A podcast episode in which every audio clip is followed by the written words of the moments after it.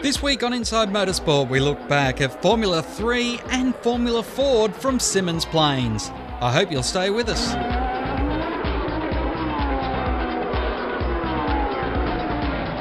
Tim Macrow, Steel Guiliana, and John Craig took out the weekend's honours in Formula 3. I had a chance to sit down with them and speak about the weekend.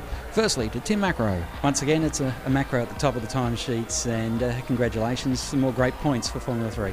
No, thank you. After last weekend, it was last weekend was disappointing to say the least. So to come back this weekend with the help of Team BRM and get a car on the grid and get three race wins, race wins and a pole position, what more can you want? It has been an, an interesting time trying to get everything in line, get it all together for the season. Do you think the year now? No, not at all. We have to finish the year yet. Um, I'm pretty confident we'll be in Darwin. It's just in what way, shape, or form we don't know yet. So I've got my own car still sitting there that didn't run properly last weekend. Um, so I've got a lot of toing and froing to, to go through in the next couple of weeks. Well, tell me about these fellas that ended up behind you. What did you think of the racing this weekend? No, it was good. Like Steel's pace was phenomenal, and I was a little bit worried when he got past me in that race as well. So I had to take, make a big move to make it happen. But it, um, he made me work for it definitely. And you know, if I can hang around for the year, him and Johnny, you know, will be uh, to and fro and up the front somewhere. Well, Steel, it's interesting time for Formula Three as once again it seems like you're having to rebuild the rebuild the names with uh, people coming and going so often. How are you looking at this season and the rest of this year? I think the season started off very well pace wise for us. Um, similar to Tim, we didn't have many points. We only left Bathurst with five. Uh, we got taken out in the first race, um, funnily enough, with the same car Tim's in this weekend. Uh, but saying that, we, we bounced off that weekend with great pace in the wet and the dry and came here and quickest in the practice and uh, yeah, got two fastest laps in three seconds. So I'm, I'm very happy myself. Uh, it's great to have a benchmark like Tim. There's no one in open wheel in Australia that's won as much as him, maybe James Winslow, but they're both very good at what they do, and I'm, I'm really happy to be up there with them. You have got great car speed. How frustrating is it when you know that the dive bomb's coming at the end and there's really nothing you could do to defend it? Uh, well, that, that's racing. Uh, I wasn't disappointed. It would have been nice to, to latch onto the back of Tim, uh, and, and we knew we had really good pace at the end, which is which is why I set my fastest lap on the second last lap. Um, but we're going to just try and unlock the, the pace out of the car early on, and I think if we can hook onto the back of him uh, early on, we can uh, challenge for the win. Now, Jono, what's the realistic goals you're trying to tick off? Yeah, well, look, we're mostly pretty much just aiming for a championship this year. You know, I got a few race wins last year. We have been struggling a lot this year with speed. Um, we're not. I'm not really sure why, but we're working on the best we can. And this race here went went pretty well. We're pretty much on the pace. So um, I think we just got a bit of work to do, and I'm sure, you know, come Darwin, we'll have it all together.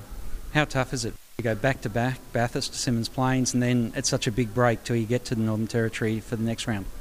Yeah, it is. It's really tough. You know, it's tiring doing these weekends. You're at the track all day from early in the morning till um, you know late afternoons, and it, it does tire you down not having that break in between. But um, yeah, I love driving, and I'm sure next weekend will come and I'll be wishing I was in a car. So it'll be hard, you know, waiting all that time. Was I think it's two months till um, Darwin. Tim that's a good thing for you, though. It gives you time to get the funding together and to try and get it all back up and running. Absolutely. So I mean, you're going to try and, like, in a perfect world, you'd be doing testing between uh, now and Darwin. But um, I think the next eight weeks is going to be trying to find the budget to get there, and maybe trying to find a little bit extra budget so we can make sure we get to the next round. But I mean, we've got a lot of work to do. We've got to figure out what car we're going to use, what we're going to run with. Um, so we're going to have to do some testing as well and, and figure it all out what direction we're going. Steel, uh, do you get many tests in between now and the next race?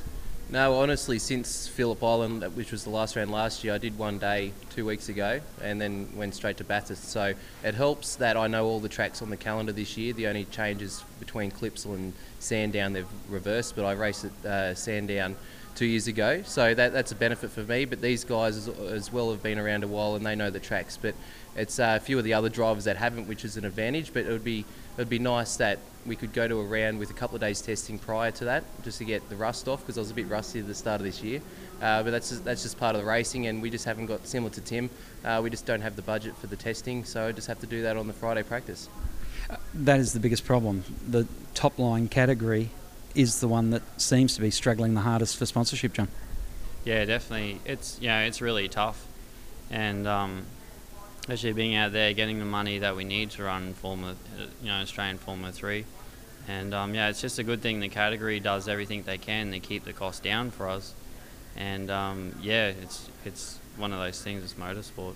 What's it going to take to get past these two? It, Yeah, we'll definitely have to step it up a little bit. Um, just fi- it's just fine tuning the car. You know, it doesn't really take much to find that extra little bit to be able to you know stick the nose in there, and you know get a get a pass done. and what about yourself?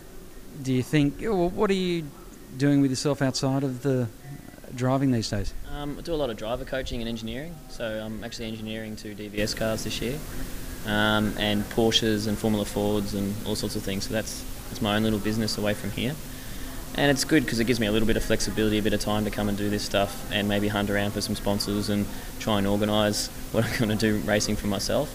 But I mean, over the last three years, it's been pretty patchy. I haven't done much racing, and I'm really missing it. So I'm keen to try and put a whole year together and uh, try and make it happen. Steel, how how important is it that you get as many races with the V8s when you are trying to get funding? It is very important, but as John touched on it, the, the series do a really good job to try and keep the costs down. It's it's a, it's a quarter the price of what the Formula Ford is, so that's it's really good for any young driver that wants to use the category as a stepping stone.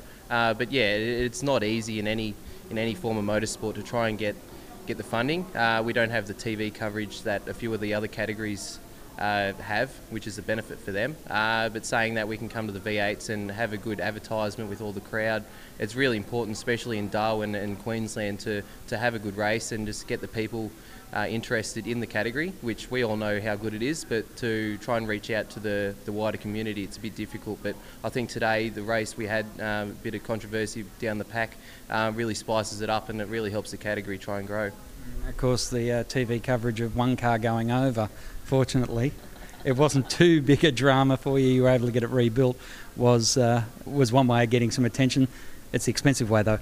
Yeah, definitely. Uh, yeah, that cost a fair bit. So um, hopefully your sponsors will be able to throw in a bit for that one. But um, no, it's it's good. Well, I was lucky really. The amount of damage we had was very little for you know what it was for a rollover, and um, yeah, I just got away with that one. And I know we team worked hard last night, got the car back together, and I actually had a really good car today. So uh, it's probably helped me if anything. The toughest part of any rollover case or anything like that is when all your mates start telling you that yeah, that's it. Yeah, I had a bit of that from Chris Gilmore. Uh, he's a bit of a smart ass, but yeah. Congratulations, guys. Uh, interesting weekend for Formula 3, and we wish you all the best as you head up to uh, Hidden Valley. Thank you. Thank you. My thanks to the three there Tim Macrow, Steel Guiliana, and John Craig. The next round of the Formula 3 Championship is in Darwin in two months' time.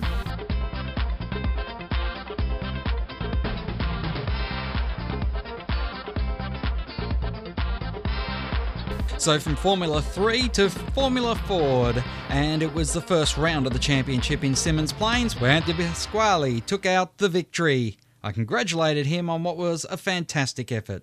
Uh, no, this is a great start to, to the championship. Um, it's a credit to all the boys at Sonic Motor Racing and my efforts in the off season and coming into the round and during the round to, and we got the result to back it up. And even in that last race, there was no clear indication of who was going to win. You were pretty solid if you finished first or second in that race, you'd win the round, but you capped it off with a with a great last corner win. Uh, yeah, it's just it's one of them tracks where it's sort of a, a fight to the end, and um, that's fine. We, it, it's, it's good to have a good race with uh, good clean racing with all the boys, and um, we are lucky enough to come out the victor in the end. So What about your season? Is this a year that you're setting yourself on a, a real championship run? that, that's our goal for the year. We're going to try and take the championship and carry this form the end of last year and now this rounds all the way through the year, and hopefully we get the results and the championship to back it up. Well, it doesn't start any better. Congratulations. Thank you very much. Next week on Inside Motorsport, we catch up with the legends of Liverpool City Raceway. I hope you'll join us then. Till next time round, keep smiling and bye for now. Inside Motorsport is produced by Thunder Media for the Community Radio Network.